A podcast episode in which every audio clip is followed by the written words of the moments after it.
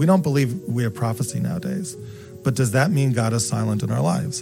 Does that mean that God never talks to you? Has there ever been a moment where you said, you know what?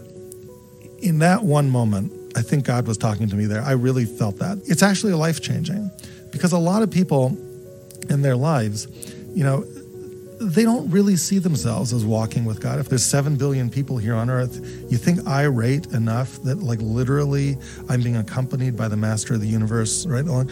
But if there's a moment in your life where you were quite sure, sure that that wasn't true, that God was walking with you then, that that was God, so that actually completely blows your alibi to smithereens, right? Because if God really is the master of the universe and you don't rate, you're not important enough, then he shouldn't have been with you then. At any moment. At any moment. And if he was with at any moment, then he could be in every moment. Exactly. So it's life changing. If he was at that moment, he can be with you at every moment. You just weren't observant enough.